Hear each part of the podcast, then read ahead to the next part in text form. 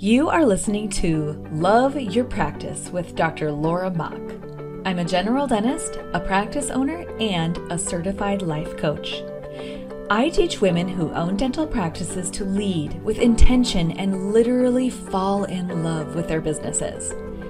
Keep listening, and you will see how learning to love your practice turns into loving your life too. Well, hey, everybody. It's Dr. Laura Mock here today for another episode of, of Love Your Practice. How's everybody doing today? By the time you hear this, it'll be December.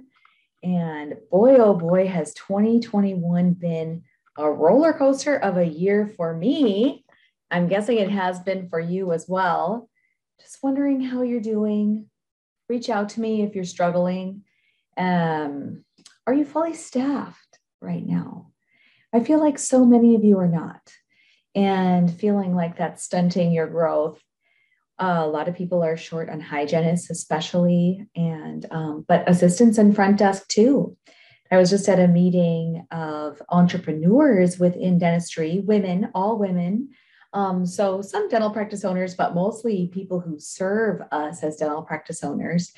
And um, everyone's talking about the shifts in the employee market and it's really different now, isn't it, than it was uh, pre COVID. So, one of those things, one of the things that happens when we're short on employees like this is it exaggerates a problem that we already have in our office. And that's what I'm going to talk to you about today. So, the title of this episode is Embracing Change Why It's Hard, Why It's Important, and How to Do It. What I mean when I say that is when we're making changes, and that includes what I'm, I'm going to include asking employees to change, but I'm also going to in, include getting ourselves to make changes in our practice. And when we are nervous that our employees are going to quit on us or that they're unhappy with us, then we shy away from making those changes which then we don't have the opportunity to move our, our practice forward because we're nervous to talk to our people. Does that sound like something that's happening to you in your head, sister? So, because this is what I'm hearing in the mastermind and also with my one on one clients. It's kind of like, well, I'd like her to do this thing differently, but I'm afraid I can't ask because maybe she'll just quit. And I really, really need her. So, first of all, what I want to say to you um, for those who have employees, which is most of you, make sure at this point that you are reaching out to your employees and expressing gratitude to them that they're staying with you. Because I'm telling you, every dental employee could move to a new job if he or she wanted to, and they're with you uh, they're seeing it through, and that shows loyalty. And you want to reward that loyalty by just thanking them for being there. And then what I want to do is I want to take you through why change is hard, and then um, after that we'll get more into um, into what to do about that. One of the things that the ladies are telling me is I can't ask so and so, whether it's Sally or Julie or Jessica, to change this thing that I want to move forward on because I don't think that they're going to like it. And one of the things that I want to tell you about that is you're right. They might not like it. And especially at first, they might not like it. And that's because our human brains are wired to prefer the status quo. And I'm going to explain that to you more but before I do, I want to point out to you there is a podcast episode, probably 10 episodes ago, with Dr. David Maloley. It's called Maximizing Your Team's Instinctive Strengths. Um, and we talk about this. We talk about how, for a lot of dental team members, their zone of genius is not in embracing change that's not their favorite thing. And something about the dental industry attracts people who like the status quo, who like um, systems, who like serving people. And when we go in there as the entrepreneurs and we say, and now we're going to change this thing, then what we want to do is, and this is what I'm going to teach you today, really do that from the perspective of understanding what their brains are going to do. So, first, I'm going to teach you from your own perspective. What I want you to understand, you know, I've said this before, but I'll say it a million more times. Our brains are an organ, and organs behave in predictable ways. Like you remember learning in physiology, we had all these different parts of the kidneys we had to memorize and, and the par- purposes for each part and how it makes the urine, right? Same thing with the heart and the lungs. There were behaviors, patterns of behavior that these organs display. And our brain is not different. And our brain's job is to make sure that we as an organism are safe. Okay. And in fact, I want you to understand before we move on that our brains instinctive behavior is to protect us way more than it is to comfort us or de stress us or make sure that we're having fun or even to innovate. That, that's not the main purpose of this protective part of our brain. Okay. So, for example, let's pretend that you and I live in a cave and we've got some mushrooms and some insects to eat in here. And maybe there's a drip like a stream or a creek that runs through the cave. So we have water. And someone comes in from outside and they're like, hey, you know, we could go outside. There's berries, there's sunshine, there's all these other animals and food that we can eat. And you know there's maybe maybe going to be a part of our brain that's like ooh that does sound nice. What is sunshine? Does that feel good? But then there's going to be the protective part of your brain that's going to say well i don't know because this cave is pretty comfortable. There's no predators in here. I think maybe we should just stay here and what i find is that for female dental entrepreneurs which is you all because you own dental practices this happens to us with our brains when we're trying to make progress or decisions about our dental practices. So we're over here going, oh, that scanner would be so nice, but look at the price. No, I shouldn't buy that. Or everyone's going to say they don't want to learn how to use the scanner. We'll just keep using Alginate, it'll be fine. And what we find is that we have to have um, we have to have a desire for the change that's greater than the discomfort that we're going to have to sift through bigger than those objectives that we're going to have to hear our brain make in order to get to the something better. So for example um, there was seven years ago it might have even been eight now um, I signed up for the Blatchfords, and um, this is a consulting group that helps you take your practice to the next level. And um, it took me several months of learning about what they do and then hearing my brain go, no, you can't afford that. It's too expensive. You have to go to all these meetings. You really shouldn't do that. And it took until I had enough data and enough hope, enough belief that I could actually do these things to help me get over what I like to call the speed bump of change, right? So we have this speed bump where we have to be willing to step over this uncomfortable stuff in order to get to the part where we're we are where we want to be.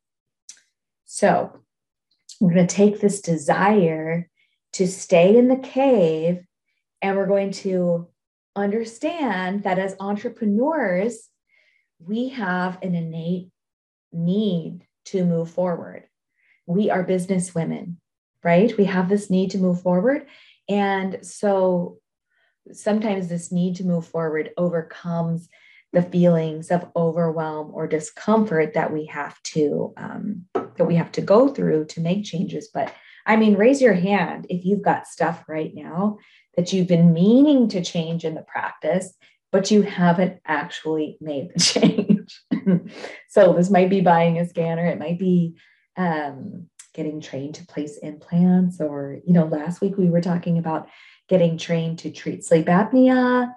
Um, could be um, getting new software. I've been looking at software and I still haven't made the change what I want you to understand is that when you take a human brain and then you sprinkle in this dentistry and this owning a dental practice, what you get is an uncomfortable feeling a lot of times, and it is very normal. In fact, if you were to say to me, Oh, I don't mind, this is fine, I would say, Are you sure? Are you a robot? because everybody else is over here just struggling through trying to get past the speed bump of discomfort to get to where they want to be. And um, it's just it's just normal. You just have to have enough hope and optimism or enough data or enough thoughts that are creating excitement or momentum for you to make those changes. Okay so why don't you just take a moment? You can even pause this podcast and ask yourself what's something that has been something you know is going to be a positive change for your practice, but you haven't been doing it because your brain's been like, stay in the cave. what is your brain telling you that's trying to get you?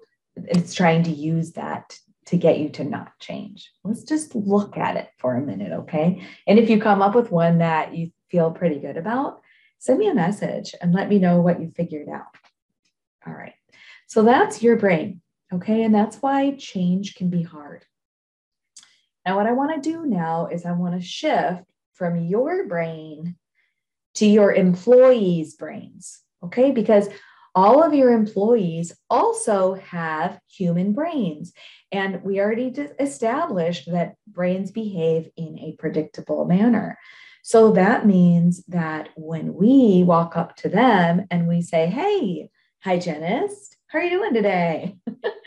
today, I want you to start taking a photo of every single tooth every, on every patient. That's going to be something that's going to trigger the exact same response that I was just talking about, except it's going to be in your employee's brain instead of yours. And what I see happening over and over again in the practices that I help is um, the dentist says what they want changed, and then the employee's brain does a human thing. And then the uh, the employee starts to give out nonverbals or maybe words that um, they're listening to their brain be nervous about that change. Like, are you sure that's going to work? Or I don't know if we're going to have enough time for that. Or a big sigh, or maybe some eye rolling. And what the dentist does is instead of interpreting that as, oh, good, I just remembered that or was reminded that my employee is not a robot. She has a human brain. Instead, we um, uh, we let our defensive brain take over because we forget to prepare for this um, beforehand, or we've never been taught that it's normal for the defense the the employee to go on the defensive first before they make the change. So, what I want to do is first just re emphasize here if your employees are giving you a little bit of pushback when you ask them to make a change, it's not because you're doing a bad job. It's not because they don't believe in you, because remember, they could go work for anybody else right now. It's not because of that. It's because they have a human brain that's trying to protect their organism, and the brain thinks it's being helpful by throwing up roadblocks to changes. Okay. Now, what I want you to do is I have a little system for this for overcoming this natural tendency for your employees to not like change. Okay. So, number one is I'm going to have you plan before you talk to the employee, you are going to want to figure out exactly what you are going to ask them to do so that it's very specific and that is because we don't want the brain getting confused and like, what is she even asking me to do? Right. And we're also going to have the why. We're going to have you explain why you want it. You know, sometimes I feel like I shouldn't have to explain why to my employees. I feel like they should just say yes because I'm the boss and I'm paying their paycheck and I pay this hourly wage. And while they're doing the hourly thing, they should just do what I want. Okay. And I totally get why I would think that. But the honest to goodness truth, ladies, and I've taught you this before, is that your employees' feelings matter because their feelings are what drive their actions, not your to do list. Your to do list that you give them gives them direction, but they're they're humans, so their actions come from what they are feeling inside their body. And if you can be prepared to tell them why it's good for them and their patients that you're making this change, they are going to be much more open to it. Okay. Now, but I don't want to, that's not the only step. Even with your whys ready, we're going to have to go through each of these steps to get beyond the resistance to the part where they're on board with you. Okay. So you're going to make your request, you're going to do your planning. And then number two is you're going to come to your employee make your request. And then you're going to invite questions.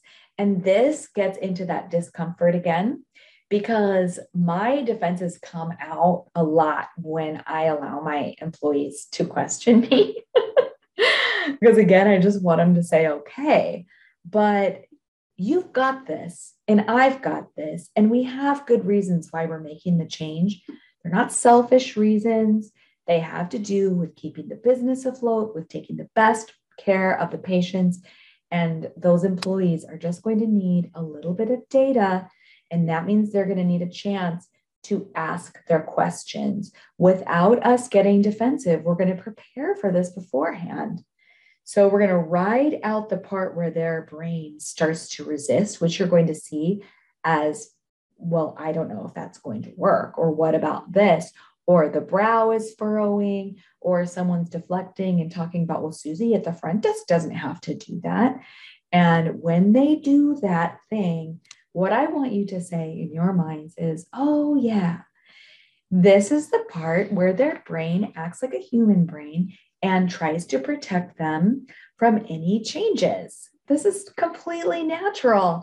And if they didn't do that, then I'd have to worry that I was employing robots instead of humans.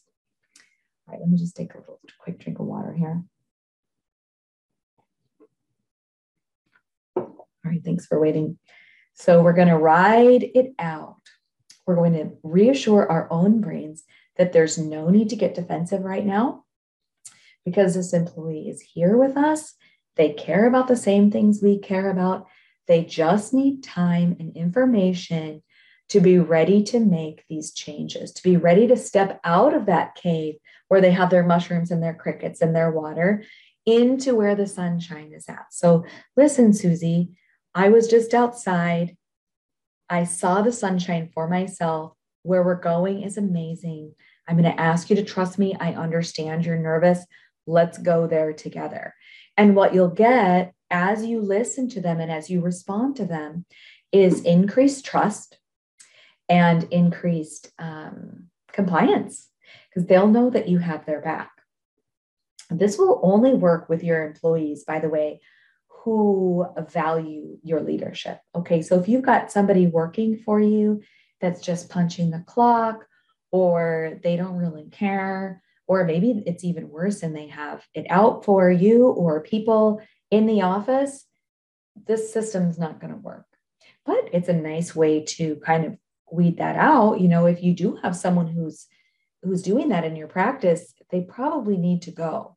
They're really not helping you. Even if you think that you need them, you need them less than you think you do. Okay. Even, I mean, I have friends right now who don't have any hygienists at all. They've been operating without hygienists. I don't recommend it long term, but what I'm saying is, what do you actually need? Well, you definitely need employees who believe in you and are not undermining you, right? But I'm this system is for tried and true, clearly um, valuable, clearly loyal employees, which is probably what you have right now. Because, like I said, if they could leave, I mean, they could leave. So if they want to leave, they would go. There's everyone's hiring right now, right? Now, finally, what I want you to do is if this sounds interesting to you and you want to get a little bit deeper, I want you to go back to that Dr. David Maloley episode. Dr. Maloley is also, well, he's a retired practicing dentist and he's also a life coach and really gets into the Kolbe, I don't want to say personality, Kolbe profiles of our employees. And, and again, if you don't know what I'm talking about, go back to that episode. It's called Maximizing Your Team's Instinctive Strengths. And it's from earlier this summer. So it shouldn't be too hard to find either on my website or on iTunes or Spotify. And then the other thing I want to encourage you to do is to be watching for the next rollout of the Love Your Practice Mastermind because we do go deeper into this subject and others how to correct your employees, how to have a vision for your practice, how to actually love what you're doing right now. And um, it's, I'm telling you, we are transforming our own lives over there. And we'd love to have you in there. And it's, we're going to have another rollout next month. So be watching for that. If you aren't on my email list yet, you can go to my website, loveyourpractice.net, and just hop onto my email list on there so that you won't miss any big announcements. All right, ladies, I hope you're gearing up for a wonderful holiday. And I'll probably talk to you one more time this month. Um, don't forget to write it out when you ask your employees to change and say to yourself, this is the part where their brain resists change. It's like the most amazing thing you can say to yourself. Okay. We will see you next time, ladies. Thank you. Goodbye. Thank you for listening to Love Your Practice with Dr. Laura Mock. I would love to meet you. To join our movement, find the Facebook group called Love Your Practice and request to join. If you can't find it, just send me a message and I'll add ya. You'll find me there helping all of my ladies to fall in love with their businesses and have a better life.